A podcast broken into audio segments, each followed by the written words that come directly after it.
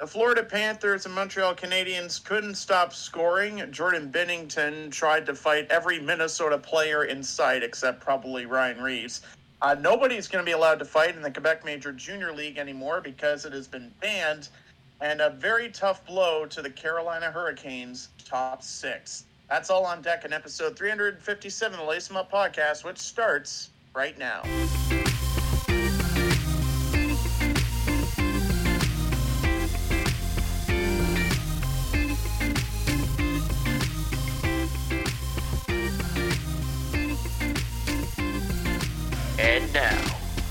It's time to lace them up.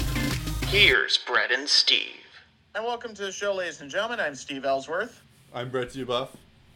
As we usually do, we'll start off on uh, the appetizers list and uh, goals, goals, and more goals between the Panthers and Habs on Thursday, Brett. Yeah, yeah. They, I think you were mentioning this is a, a record, um, but yeah, there were 10 goals in 13 minutes in the Panthers Montreal Canadiens game, um, which is just incredible. It's it's kind of funny. I I didn't watch, but it, I think most the, for the most part it was Florida doing all of the scoring. But of course, Montreal also did some of the scoring as well. It was It was tied at three, oddly Yeah. enough, and Montreal actually scored the first goal in Oh, like yeah. not even the first thirty seconds, too. yeah. Yeah, yeah, it's cra- That was it's pretty crazy. It's pretty crazy too because Florida might not even make the playoffs. I mean, I know that they're one point behind the second wild card spot currently, but Mhm. um, but it is crazy that this was a team that won the President's Trophy last year, and now they might Yep. not even. Now they're just fighting for their playoff lives and like getting into these like bloodbaths uh, against the Montreal Canadiens of all teams. So. Um, not to knock the Montreal Canadiens, but it's just um, they've been better than we thought they would be. But um, it's Yeah, it's they're definitely- they're a fun but bad hockey team. They're Right. they're easy to cheer for. exactly. But it's just it's just interesting. Like, oh, this is where the Florida Panthers have fallen, I guess. But um, but yeah, no, I, I, they did more of the scoring and they ended up winning that game. But it's just um, it's just interesting. Um, I also wanted to mention that there was a report that John Carlson, who has been out since like December, uh, he fractured his skull. Um, uh, so yeah, he's been out since like Christmas or since December 23. But he took uh, he took a direct slap shot to the head from Brenden Dillon of the Winnipeg Jets um, in December 23, um, and he was like bleeding profusely and all that stuff. This is like crazy that this is just coming to light because I, I didn't, obviously I didn't see that happen, but pretty crazy that this is like um, this is like like he's like there's like talks that he might come back uh, this year, which would be insane to me because it's That'd be asinine. Like, there's no point. especially now when Washington has kind of given up on the season. So it's just I don't get it. Uh, yeah, and, and Carlson was quoted as saying, "I just got struck by lightning. That's the only way to describe it. It was bleeding so much. The only way I could describe it is just survival." So, um, Yeah. so yeah, it's it's been kind of crazy that that this happened and we didn't even notice it. Or like, I mean, we know we knew that John Carlson was out for a long time, but we didn't realize the severity. Um, so, uh, you know, ho- I hope he gets well. It looks like at least he's talking, and um, just the fact that the mere fact that he might play again this year is is just um, is just uh, crazy. It's like hockey players are a different breed, I guess. Although, as I mentioned, my biggest pet peeve is players Yep, play I was injured. waiting for that. I was Yeah. waiting for that. Exactly, but um, but at least this is this I time got he's struck like the puck with the head. Yeah. You got a fractured skull out of it. It's nothing but a flesh wound. You're exactly, fine. exactly. But like he, um, you know, at least it's not like my pet peeve is no longer a pet peeve in this instance because it, like my, I would be very aggravated if he played the next de- game or something like that. So at least he's like taking Yeah, that would time. be. yeah. That would be. so No, that would be dumb. so, uh, yeah, I hope he, I hope he gets better and we see him on the ice again. I guess it's that serious, but um, but yeah, on the plus side, Rasmus Sandin is looking pretty good in Washington. So uh, Yeah, and I, I think this is of a part of the reason why Yep. you take your time with John Carlson is you want to see Rasmus Sandin develop his craft, get some momentum going Yeah. heading into the offseason. Even if the team doesn't make the playoffs, you got to motivate Rasmus Sandin, uh, eager to pick up where he left off. And, you know, one big off season, you know, can can turn their fortunes around. And I think that that's why you need to take your time with John Carlson is like rushing him back to only play like a handful of games. Rather, just take your time. Um, you know, you have the entire off season to like, you know, get your strength and conditioning up to par, and also, you know, there's, you know, a fractured skull. I would imagine, you know, concussions is something else that they're monitoring too, and that's not always easy to predict, as we all know. Yep, yep. Um, so uh, Jordan Binnington is in the news again.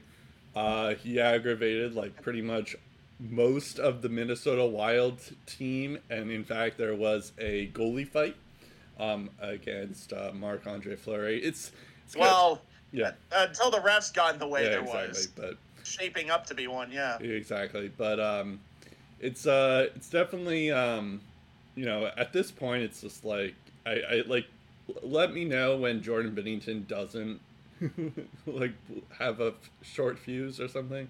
You know, it, it's just at this point, it's, it feels like he's always doing this stuff.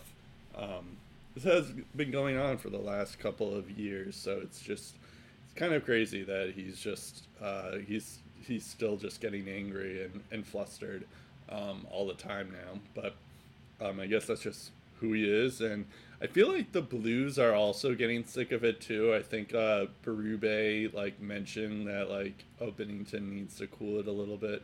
Um, so yeah, it's just um, you know it's it's this, and my bitter Bruins fan says like I can't believe this guy uh, uh, beat us in the Stanley Cup Finals, but um, but at the same time, it's like you know I, I think we all know now uh, what Jordan Binnington is. So yeah. Uh, do you have anything? By the that? way, uh, Yahoo Sports did a pretty interesting dissection of the timeline of how Jordan Binnington became everyone's most hated NHL player. Well, I don't know about most hated, but most Yeah. hated in recent memory. Um, it actually goes back to 2019, April 2019, when the Blues went on that run. And I, I forgot about this for a brief moment, but then it recurred to me. He had those controversial tweets that Oh, uh, were, were leaked out from way back in his junior days. Uh, so Oh, yeah. the, it started with that. Um, uh, I think there was an incident in it, and the article doesn't mention this, but I think uh, before the second intermission in a playoff game against Dallas, I think he bumped Ben Bishop or Eve. you know, did one of those like, oh, made you flinch Right. type of gestures uh, towards Bishop, but uh, there was one heated moment in the playoffs where him and Jamie Benn, I think it was, got into a little bit of a hey, what the heck are you doing, bud? Right. And then he skated to his end and I think made contact with Bishop. Um, but the article doesn't include that, but just wanted to put that out there. Um, and, you know, I guess I give him a pass on that controversial OT winner that the Sharks scored with that hand pass uh, because everyone on St. Louis was pissed, but I guess in hindsight, you just added to the collection. Uh, then there was uh, play in October of 2019 when uh, Elias Pearson dekes out Binnington, then proceeds to jam away the puck during a gold medal scrum, and then uh, Binnington just uh, goes on top of Pettersson and I guess sits on him. But um, there was that. There was also that incident in February of 2021 where he challenges the Sharks bench, uh, takes a shot at Carlson, and then as he's pulled from the net, uh, tries to go after Devan Dubnyk, who was just casually going there, and Dubnyk uh, seemed ready to drop the mitts with him. Uh, then you have May of 2022, uh, the water ball incident with Nazem Kadri, um, after he felt uh, Kadri took him out. Uh, and then there was earlier this year, uh, he got pulled against the Kings. He challenged the Kings bench. Not long after that, so we're talking days later, he bumps into Ilya Sorokin of the Islanders. Then he tries to lay out Jordan Staal about a month later. Didn't go as planned. Uh, December 2022, he uh, goes behind the net to play the puck, lays out Jason Zucker, and then the Penguins add a couple more goals, chase him from the net, and then he's chirping at the Pens bench. And then you have uh, this incident against Minnesota. So just this year alone, you've got three, four incidents where Binnington is just on these "what the heck are you doing" type of moments. Just buy out his contract, Doug Armstrong. Could could you do us all a favor? Like, he, he's he's costing your team. Yep. It's it's a it's a miracle how he hasn't gotten suspended before this. How he even hasn't received a single fine in his career before this moment. He got five in a game for his gesture uh, against Minnesota, just going after Hartman. Which you know I get why you know he's pissed at Ryan Hartman. He he did kind of clip him. Whether it was intentional or not is up for debate. But he did clip Binnington. I can see why a goalie would be pissed. But it's middle of the second period. That goal makes it five to four for Minnesota. Your team is still in the game. That's that's that's what I don't get is it's still a one goal game. Be there for your team. Make some key stops. Keep your composure for crying out loud. No. He takes himself out of the game. So five in a game, they lose eight to five. Um, and then he gets suspended two games on top of that. Like you're paying this guy six million dollars a year for what? Like, why is he here? I- Yeah. If he was making one million or two million a year, he would probably be off the team after his third incident of the year, and yet he's still around because it would probably cost a lot to buy out his contract. Honestly, the cost is worth it. Get rid of him. I mean, here's the thing though, it's like, yeah, I mean, I I don't like him either, but I think they're keeping him around just because of what he was doing in 2019. But yeah, I think I don't care what he did in 2019. He's No, hurting the I- team. I hear no you. use to them.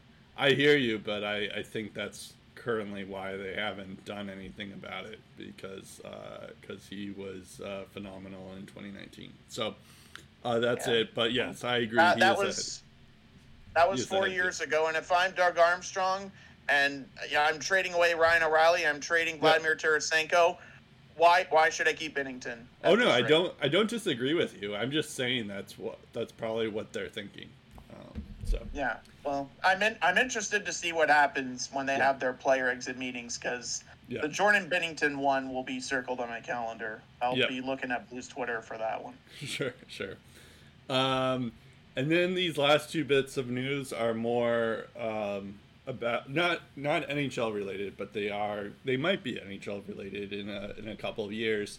Because the well, first off, the QMJHL has banned fighting officially. I think this is the first professional hockey league in North America to ban fighting. Um, I I do want to say it's the uh, first professional hockey league to ban fighting in like in all of the world, but I don't want to say that just yet. But um, I find this interesting just from the standpoint that I feel like the fighting in the NHL right now has gone down, uh, and now like the the role of the enforcer um, has also like has been limited. There's really only like Ryan Reaves, Trent Frederic occasionally fights, um, but that's like there's not too many fighters now, and you have to like be a skilled. You have to bring something else besides fighting in order to stay in the NHL. Um, and um, and yeah, so so I am curious. I, I think this will probably be a, a, a conversation we'll have probably sometime in the off season, but um, but I do find that it's interesting that I think I think fighting's it's going to be banned pretty pretty soon in the NHL. Maybe not like the next season, but I could see it uh, being gone in in two or three years, um, uh, assuming like this this works out for the QMJHL. Apparently, you were mentioning that this is not a huge surprise because the QMJHL have basically just been a fight pretty much every single game. It's just been craziness everywhere. So, um, so it's not too surprising from that standpoint, but it is a pretty big move uh, to just ban fighting outright. Well, see, the thing is with the QMJHL is uh, sometimes when they fight, things get out of hand real Yeah. fast, and you just YouTube, you know, uh, junior hockey fights, and you might come across a few recent fights, like not Yeah. as recent as just a couple years ago, but there was one. I think in the early to mid 2010s, Blainville Boisbriand Armada was in the middle of that. I can't remember who they were facing, but Yeah. like we're talking out, we're we are talking line brawls here, and um, there was this incident with uh, Zach Lurie of uh, the Halifax Mooseheads, and I don't know if there was like a fight. I didn't watch the highlights of that, but I did Yeah. see what appeared to be him spearing a fan. Right. And it's, I, I think maybe it's just a case of we got to do something to make it so things don't get out of hand. Okay, banning fighting, that's a good Yep. start. Um, because the last thing the QMJHL wants is, oh yeah, to be known as the junior league that fights a lot. And I believe in the OHL they haven't banned fighting, but once you get to a certain limit of fights, um, you know, there's uh, disciplinary action that automatically kicks in. Mhm. So players are mindful of that when they drop the glove. It's like, okay, this is going on my fight card. I better be careful how many times I drop the mitts here. So, um, yeah, uh, it wouldn't shock me if the WHL, if maybe they don't ban fighting, but uh, if they haven't already, maybe they go the OHL's route and have those fight cards implemented and, you know, suspend, oh, automatic one game Yep. suspension is tacked on for uh, passing this amount of fights in a season. So, um, but I, I, just remember some really wild, crazy scenes in the QMJHL. That Jonathan Roy fight in the late 2000s um, went viral when he just basically just wailed on a goalie when his team was like, I don't know, trailing seven to nothing. It, it's just to avoid those chaotic scenes that become a black eye for the league. The league doesn't want that. The league wants fun Yeah. and entertaining hockey, just like the OHL is known for. And obviously, with Connor Bedard and the and the current WHL crop of players, you know, it's it's pretty fun uh, to watch WHL hockey nowadays too. So. Yeah. Um, I, I think it's to preserve the integrity of the game and you know avoid those out of control skirmishes that uh, you know go beyond what the refs can control. So um, yeah, I, I it, it doesn't surprise me that they're banning fighting at all. Yeah, I guess so. Yeah, now that you've been like you mentioned all those examples there, I guess it, it it's not surprising. It kind of reminds me of what like all those stories I would hear about what the NHL was like in the '80s and things like that. But yeah, I I feel like um, I mean we know that like the AHL uh, they they famously they adopted the shootout um, in overtimes for the regular season.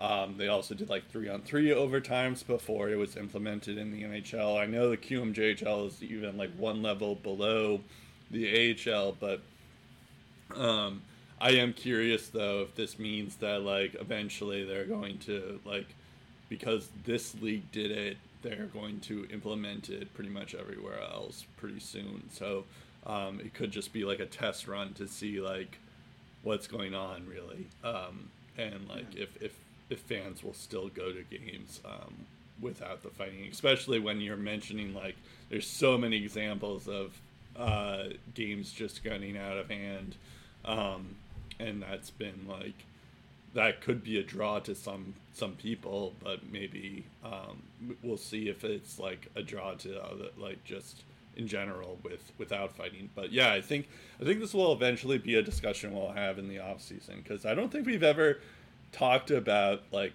the f- role of fighting in hockey and if it should be allowed and not allowed, which is interesting because that's probably the most hotly debated topics in hockey. And uh, we've been going, we've been doing this podcast for about like seven years now, um, crazily enough, and we we've never had this debate um, on our show. So, um, so that could just be something that we'll talk about eventually. Um, By the way, um, very unrelated, but just wanted to point out, just taking a look at the QMJHL standings, the Gatineau Olympique have won 20 straight games. Jeez. Interesting. That's crazy. Um, all right, now uh, going to the other um, North American Hockey League that usually has some prospects in it. Um, the uh, the NCAA tournament is going to be happening this year or is about to be like all the schools are going to be announced of who's what teams are going to be involved.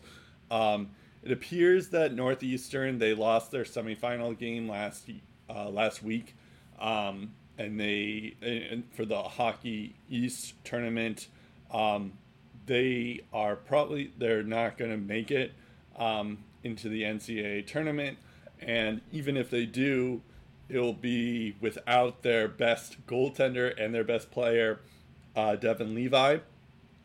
Um, he just signed a three-year deal to Buffalo, um, with an entry-level contract, basically. Um, and um, they uh, so according to Lance Lysowski, who's I think a Buffalo beat reporters, they say the plan is for Devon Levi to join the Sabres after completing the immigration process.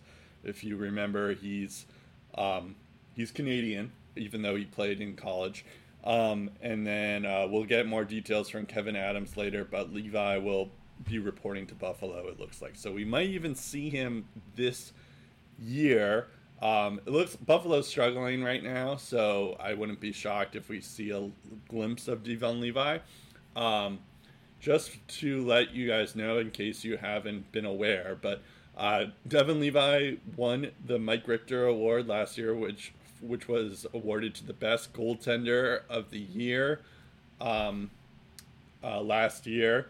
Uh, he should have won the Hobey Baker as well, but uh, that was taken from him fr- by uh, um, Dryden McKay, another goalie, which is just kind of unfortunately. Uh, Fantilli uh, might beat him to the punch on that yeah, this it's, year. it's probably not going to happen this year. But having said that, I've watched Devon Levi a lot this year.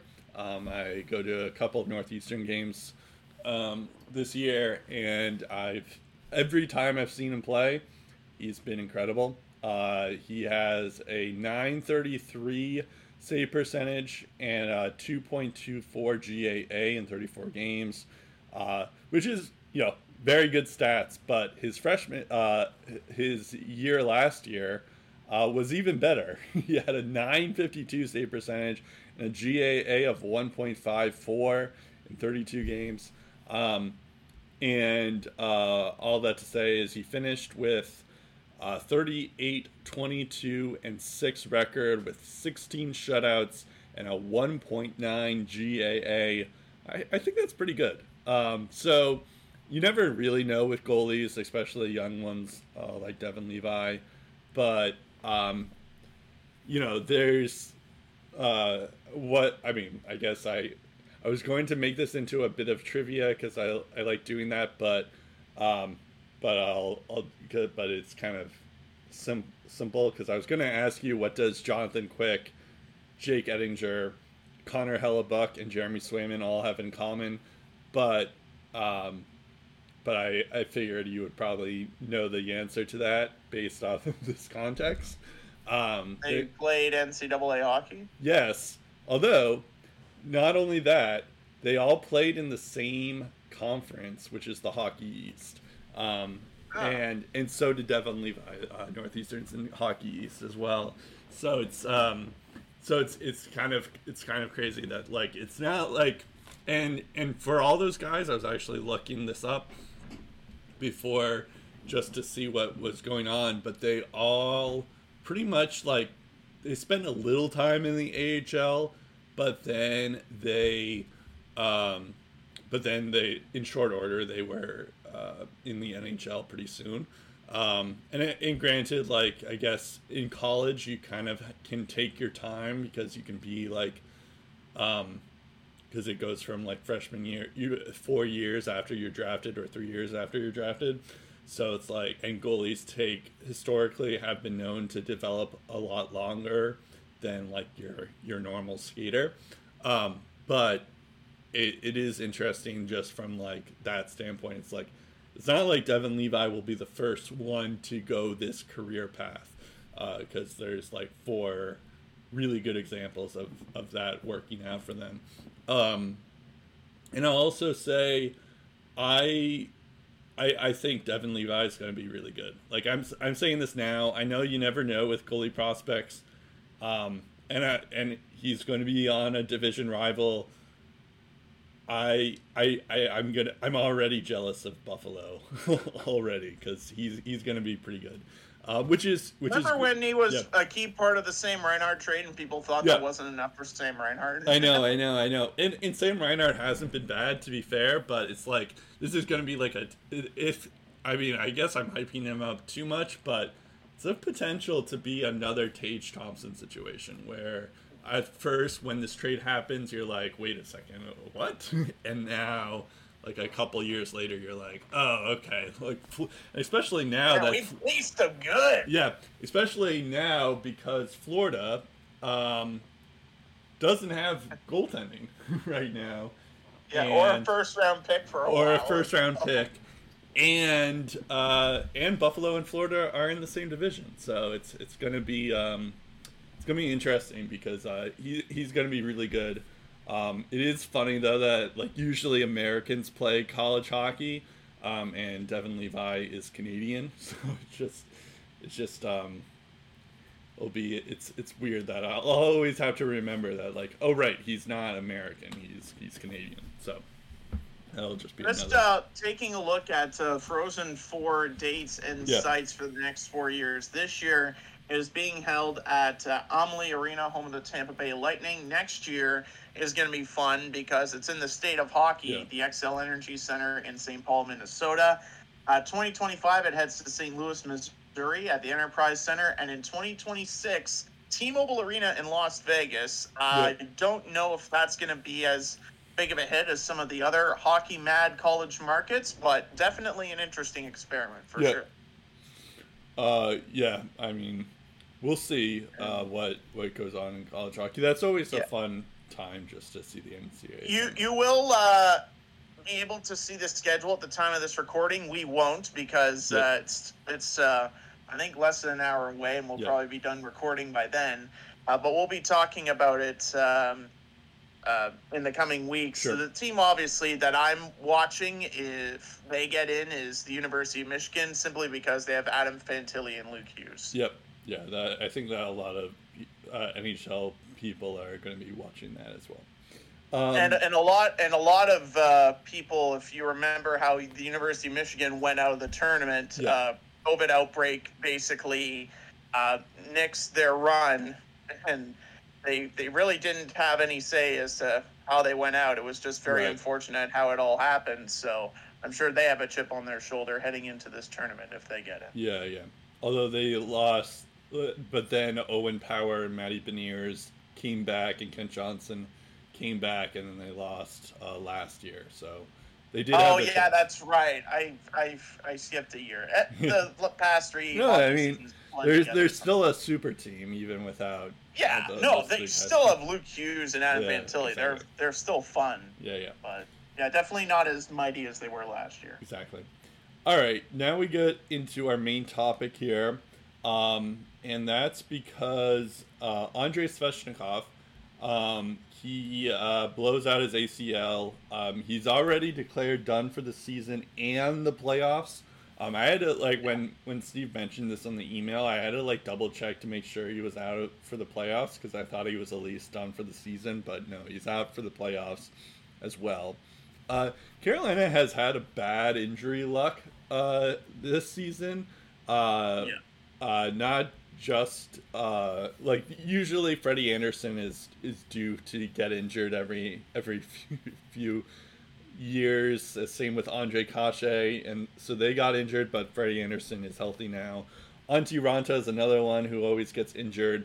Um, they also had uh, Max Pacioretty, who they signed, and then um, he was immediately injured um, even before the season started, and then he played four games, um, and then got injured again, or five games, sorry, and then he um, got injured again, and he's uh, just didn't play. So, um, and he's probably out for the rest of the time either. Um, yeah, so so this I, I don't think Svechnikov usually has history of getting injured, but he had 55 points in 64 games. Um, that puts them third um, in the team in points right now. uh, Martin Necas, who's having a breakout year, of course, uh, with 64 points in 68 games. He leads the team um, in points. So uh, Sebastian Aho, of course, he's always good. Uh, 58 points in 61 games. Uh, Brent Burns uh, isn't doing too badly though. 52 points in 68 games. Teuvo Teravainen 34 points um, in 58 games. Kotkaniemi has 34 points as well. This is where it starts to be like, okay, 30 points right now. It's it's, okay. It's not great though. Um, I will mention Brady Skjei has 32 points in 67 games. Not bad. Um, and also like uh, Seth Jarvis with 33 points in 68 games. Shayne Gostisbehere with five points in nine games when they've gotten him. Uh, currently, Carolina is three points ahead of New Jersey, although by the time this is recording, um, it's unclear because uh, New Jersey plays uh, tonight. So uh, I think they play. Yeah, Tampa. it's against Tampa, so yeah. it's a tough task. So so that this standings may not be updated by the time you hear this. But um, but at the at this point, like you have 98 points in 68 games, you're probably making the playoffs at this point, um, even if they lose all their games. Um, but yeah, I think I think the question is is like how much of a blow this is this for the Canes' chances at the cup? Um, I think it's tough to say at the moment. Um, see, the thing with Andrei Svechnikov is, I think there was a point in the season, and I think it was recent, where he had a goal, a goalless drought that was in the double digits. Like it was approaching twenty games, very significant for his standards. And he still had 23 goals in 64 games, good for third on the team in scoring as well uh, power play producer, 200 plus shots season as well. Um, so, no doubt, a key focal point of their offense. The reason why it's a big blow to um, their lineup heading into the playoffs is because I feel like the Hurricanes are running out of healthy players that are known for scoring goals. The reason why they got Max Pacioretty is because he typically scores 30 to 40 goals a season. And you know who's shooting the puck when you're giving it to Max Pacioretty. He's probably going to shoot it right at the net. And they don't have Nino Niederreiter because obviously they made trades to get Brent Burns yep. and Max Pacioretty. So they couldn't really uh, afford Nino Niederreiter. So he went to Nashville, later getting traded to Winnipeg uh, at the trade deadline. Um, so they don't have that depth goal scorer anymore. And now they don't have Svechnikov um, for the balance of the regular season and playoffs. And, you know, depending on how he recovers, who knows if he's ready in time for the start of the regular season next year. Right. Um, Max Pacioretty, uh, in his tenure, he got three goals in just five games with the team, and he took 16 shots. So in those five games, you know, he was averaging like three shots a night. That's, mm-hmm. you know, the typical Max Pacioretty performance you're going to expect. Um, so once you don't have Svechnikov, you don't have Pacioretty, who are 30 to 40 goal scorers a season, well, who do you have? Obviously, Marty Necas, as you mentioned, 27 goals, 64 points, big season from him. Uh, Sebastian Aho is a 30 goal scorer. He has 30 in 61 games this year. He's the second goal best goal scorer on the team, or the second best point getter on the team, rather. Um, you can get some goals from the back end, as Brent Burns has done. He has 10 of those. But, and also uh, 15 goals from Brady Skjei from the back end, too. Yeah, he's been good. Um, but it's like you do have some offense that can be spread out, but you don't have this uh, presence, that solidified presence. Yep. That like you got to get the puck to this guy because he's going to score. Um, they have ten goals from Stefan Noesen. He's not a guy that I would peg as a natural goal scorer. Jordan Staal has 16 goals, more of a setup man, more of a leader, not the goal scorer that he was in the past. Seth Jarvis has 13 goals. He's very young. He's got a long ways to go. He has a bright future, mm. but I wouldn't peg him as a goal scorer right now. Teuvo Teravainen is more of a setup player, and he has 10 goals in 58 games. And then you have Kotkaniemi, who's more of a center, Yep. who has 14 goals in 68 games. And the key thing is about Svechnikov and Pacioretty is their wingers. Hmm. And you need guys on the wing in particular that can score goals. So you have Sebastian Aho and Marty Necas, who are the top goal scorers, and both are centers. Uh, so the question becomes on the wing, where are the goals going to come from? And as you see on the top line, you have Jesse Puljujärvi. He's gone pointless in his first five games. He's one of the guys that you're probably looking at and you're thinking, man, if there is ever a time for him to solidify himself as a top six contributor in this league, it's right here, right now. Yep. And he's got to take advantage of it. Uh, yeah. Uh, well, that that kind of leads us to our next question of who needs to step up. Um, currently, the lines are uh, Aho and Necas are um, on the same line, and Necas plays right wing. Um, and the second line center is Kotkaniemi, um, and not uh, Necas, as you had mentioned. Um, so so maybe that that's someone who I feel like needs to step up because they got him through that. They got Ka- Kotkaniemi back in the day um, when um, Montreal had uh, they tried to uh, they offer sheeted Sebastian Aho, and then Yeah. Carolina was just like, oh, okay, we'll sign him, um, and then um, and then they uh, tried to do this revenge thing where they they overpaid for Kotkaniemi in an offer sheet, and um, and now they're dealing with the aftermath of that because Montreal's just like, oh, we um, we didn't do that, or like we're not going to do that. Um, and yeah, Kotkaniemi has 34 points in 68 games. Not bad, but something that you expect more out of um, a second line center like that of that caliber. Um, and then of course they they get like Puljujärvi um, in the trade. I think Puljujärvi was always going to be meant as like a guy that like may not be good this season, but once he gets more accustomed to the Carolina Hurricanes system, then then he'll really start to get going and we can see what he's doing. But that's going to be in like um, a year from now and not like this year in particular. Like if you like, he's still 24 years old, which is pretty crazy.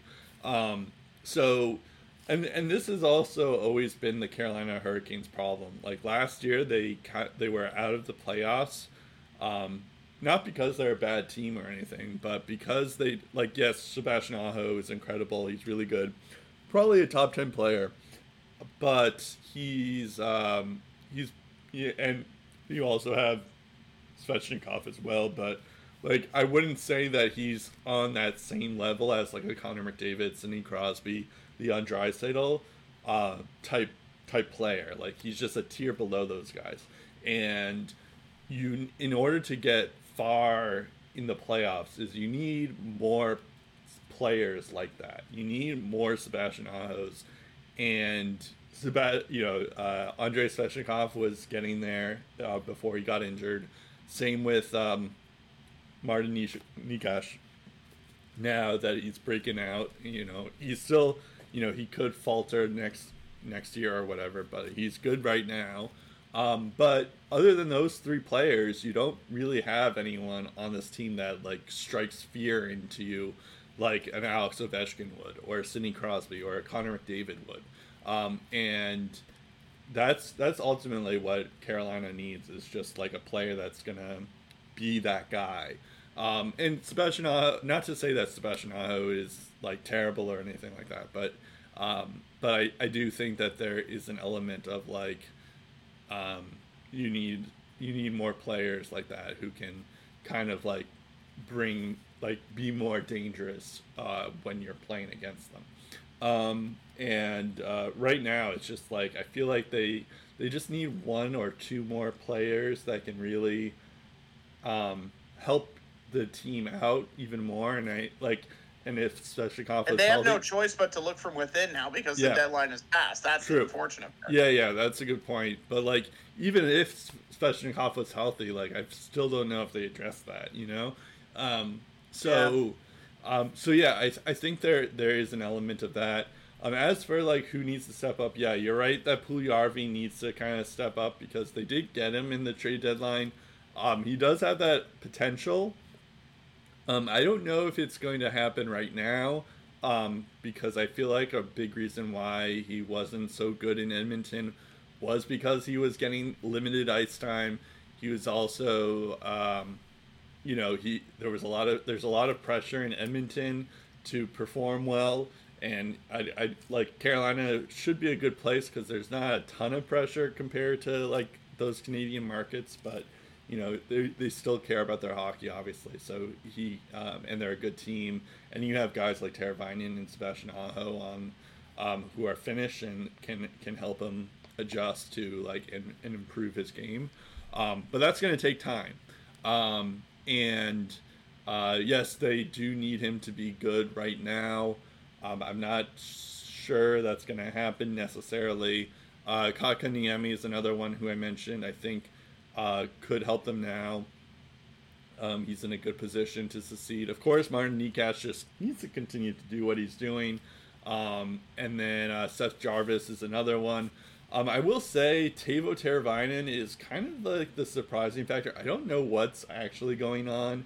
It's kind of weird when you think about it because this guy had 65 points last year in 77 games, and now he has 34 points in 58 games that's projected he's projected to have 40 points this year. Um I, I I truly like this might be like one of the more underrated things. It's like what's going on with Teuvo Teravainen? And it's not like he like I guess he missed 12 games this year but even still it's just it's just crazy that he has only 34 points um, in 58 games right now. Um, that I feel like that sh- like he really needs to step up. Um, and then, as you were mentioning, like Brent Burns um, can provide a death roll. Um, same with Brady Skjei. They also got Shayne Gostisbehere, um, who they have on the third pairing. I'm not sure. Um, so, like, all three of those defensemen need to step up because they're more known for their offensive defenseman type play, uh, especially Gostisbehere and Burns. But, um, yeah, it's, it's just, um, I feel like those guys need to be prepared or just need to get better as well. Um, I Well, guess the- definitely, if, if you're moving the puck as well, Yeah. it's like if you're if you're moving the puck in transition, you're putting pressure on the other team's defense. Yeah. You know that opens up opportunities for the forwards to do their thing. So in that sense, Yeah. yeah, they could definitely benefit from that. And, And- and Brent Burns has already had a great year. He's fourth on the team in scoring, Yeah. especially at his age. It's pretty pretty impressive what he's been doing. yeah, yeah, for sure. Not And- Erik Karlsson impressive, but Yeah, like still right. impressive. Yeah, yeah. Uh, I'm sure he's like he's confused as well as to why Erik Karlsson's doing so well um, on his former team. But um, yeah, I mean, and Carolina's like biggest strength, I feel like, is their defense um, situation. So it's like you know, Br- Jaccob Slavin is one of the best shutdown defensemen in the league right now. Uh, Brett Pesce is not too far off from Jaccob Slavin either. Um, so so that's like that's something that they can put their advantage to, and I think like if Carolina's going to go far into the playoffs, I think that's ultimately what's going to need to happen is Slavin, Skjei, Burns, Pesce, Ghost Spare, and Jalen Chatfield, who's the other defenseman. Um, they all need to like step up really um, because you know they, they don't have they they, uh, they need to replace there's no replacing Svechnikov I should say um, but the best chance you have in order to go far um, in in the playoffs is by having this really good defense and I think that's what's going to happen. And of course Freddie Andersen needs to be healthy. Uh, it looks like Raanta is injured um, and uh, K- Chekhov, who's been pretty good, um, has been called up. So that's another one to also look into, as well as like Freddie Andersen needs to stand on his head, and Kochetkov if uh, Andersen can't go, also needs to stand on his head, which is also very Yeah, I- possible too. I think that's the big X factor True. too, is because I do think there is a circumstance where we will see Kochetkov in a playoff game, whether it's his choice or not. Um, and the thing about Kochetkov is, before he got sent down, he was in a bit of a losing funk, and since he's been called up, he's played in two games. And while the team hasn't really scored in uh, to help him out, Yeah. um, he has lost both of his decisions since then. Um, uh, the latest being a 5-2, 5-3 loss to uh, Toronto on uh, St. Patrick's Day. Yeah. But the other thing that I wanted to mention about the Carolina Hurricanes is the next five games they have are pretty, pretty brutal. Uh, they have a home and home with the Rangers Tuesday and Thursday this week. Then they are uh, hosting Toronto Saturday night. Uh, then they host Boston Sunday afternoon at 5. So, in a span of not even 24 hours, they get two uh, Titans out of the Atlantic Division coming to town. And then they host Tampa Bay uh, on Tuesday, the 28th. And they do have, you know, a handful of games against, you know, playoff worthy opponents or, you know, teams fighting for their playoff lives. But that five game stretch where you get two games against the Rangers, uh, who's one of the teams on your tail, uh, a tough game against the Leafs, a tough game against the Bruins, and a tough game against the Lightning. Um, you really have to hit on those games because New Jersey, as you mentioned, is knocking on their doorstep. If Carolina gets first in the Metro, they're going to get one of the Islanders or Penguins or whoever knocks them out of the wild card spots. Um, and that's definitely a better matchup than going up against one of the Devils or the Rangers in the first round because that is going to be an absolute bloodbath. Both teams are going to tire each other out. It's going to be a classic series, but whoever is in there is going to be tired uh, heading into round two. And I think Carolina is wise to not be in that 2v3 matchup and win the Metro Division. Considering the fact that they're only three points up on the Devils and eight points up on the Rangers, but with you know a couple of key critical matchups coming up against the Rangers. If they lose both of those in regulation, all of a sudden the Rangers get four points on them, and now the Rangers are only four points back of the Hurricanes in the standings. And uh, the uh, even though the Hurricanes have a game in hand on the Rangers currently, uh, that that definitely um, says a lot as to just how close the gap is and how much things could change within the final weeks of the regular season. So for Carolina, they do have a lot to play for, even though, they, assumedly, they've clinched a playoff spot. They haven't mathematically, but they will. Yep. Um, and just for the sake of, you know, their best path to the Stanley Cup, it's not going to be an easy one either way because they're going to face quality Right. competition some point down the line. But you got to think that avoiding the 2v3 matchup is is is definitely what they are aiming for at this point because uh, whether it's New Jersey, Carolina, the Rangers, I don't want to be in that 2v3 because if you end up there, um, Yep. it's it's just going to be a long and tired playoff run, and at some point you might run out of gas. Yeah, no, that's a good point. I was, yeah, that was actually gonna be my next question. Um, Especially when those two teams have loaded up at the deadline and they've gotten stronger Right. offensively, and both of those teams have scored more goals than Carolina had. yeah, well, that was gonna be my next question. Is like, how far do we think Carolina is going to be? What's interesting is currently Carolina has the second most points um, in the league right now. I'm sure that's gonna dwindle a little bit, but um, even though, yeah, they won last last night, but um, and I guess New Jersey has lost their last three.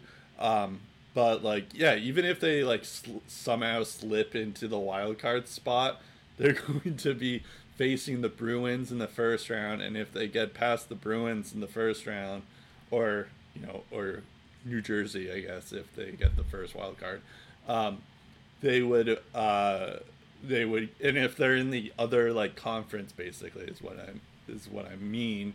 Uh, then they would play Toronto or Tampa um, in that in that Boston, Toronto, or Tampa.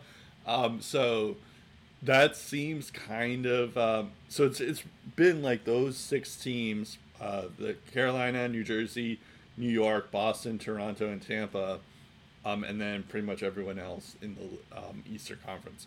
Um, so it's uh, yeah, it's it's not going to be an easy fight for them, especially when they don't have their second best player or third best player. I guess you could make an argument that Necas might be better, but um, the um, yeah, it's just um, how far do you think they're going to go?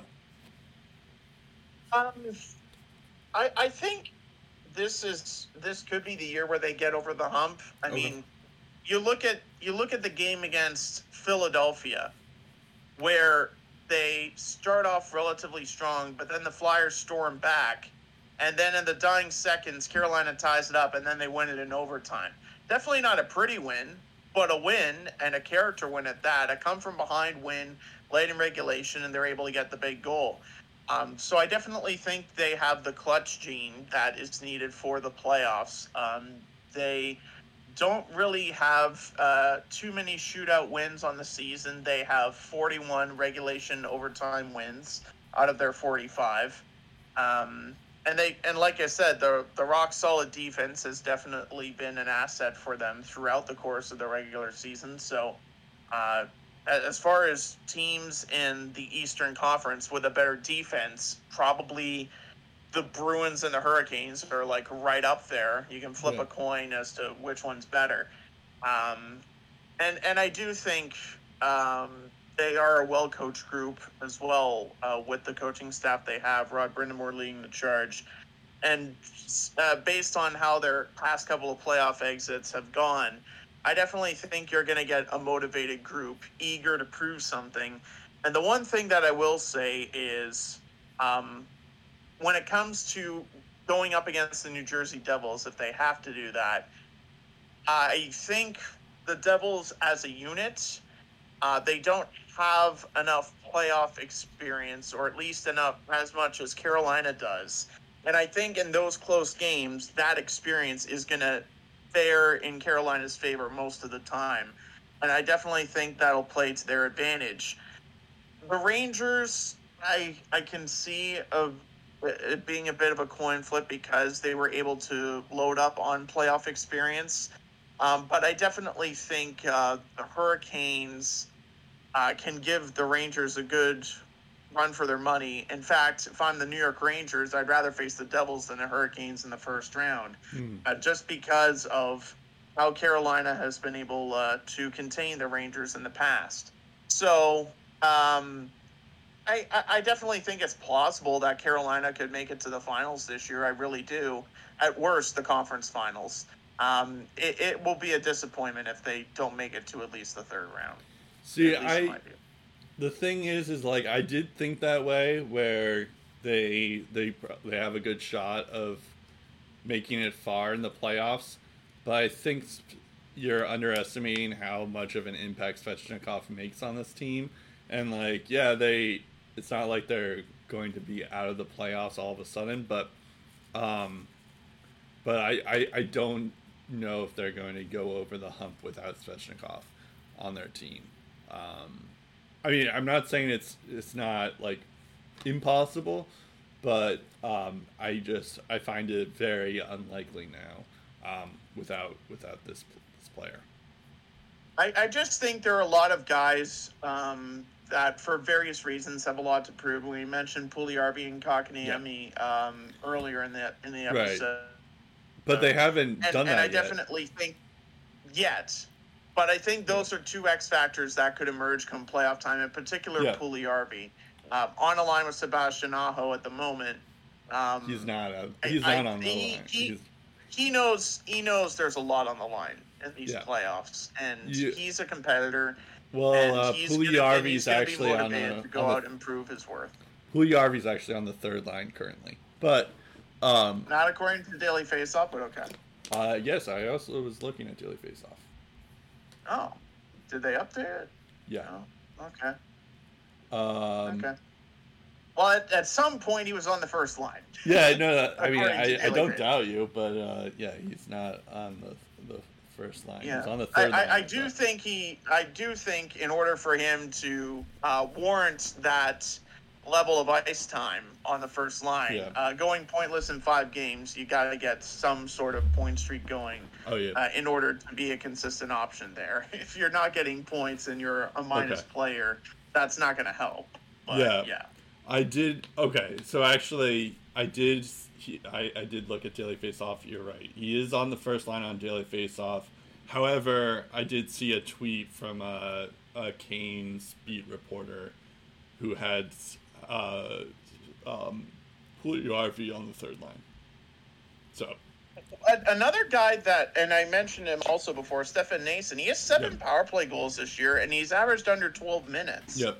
So I'm interested to see how they utilize him over the course Yep. of the playoffs because he he might be one of those like Michael Bunting players where there's Yep. more than meets the eye, and he could be a bit of a late bloomer there. Yeah, uh, Jack Drury is another one, although he's currently on a bottom line um, right now.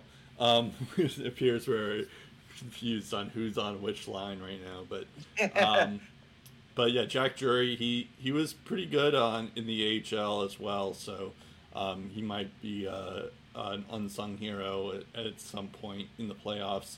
And Jesper Fast, um, as well as another guy that the only player we hadn't mentioned um, of this Carolina uh, roster right now. But uh, Jesper Fast, he is uh, on the second line right now. It says so.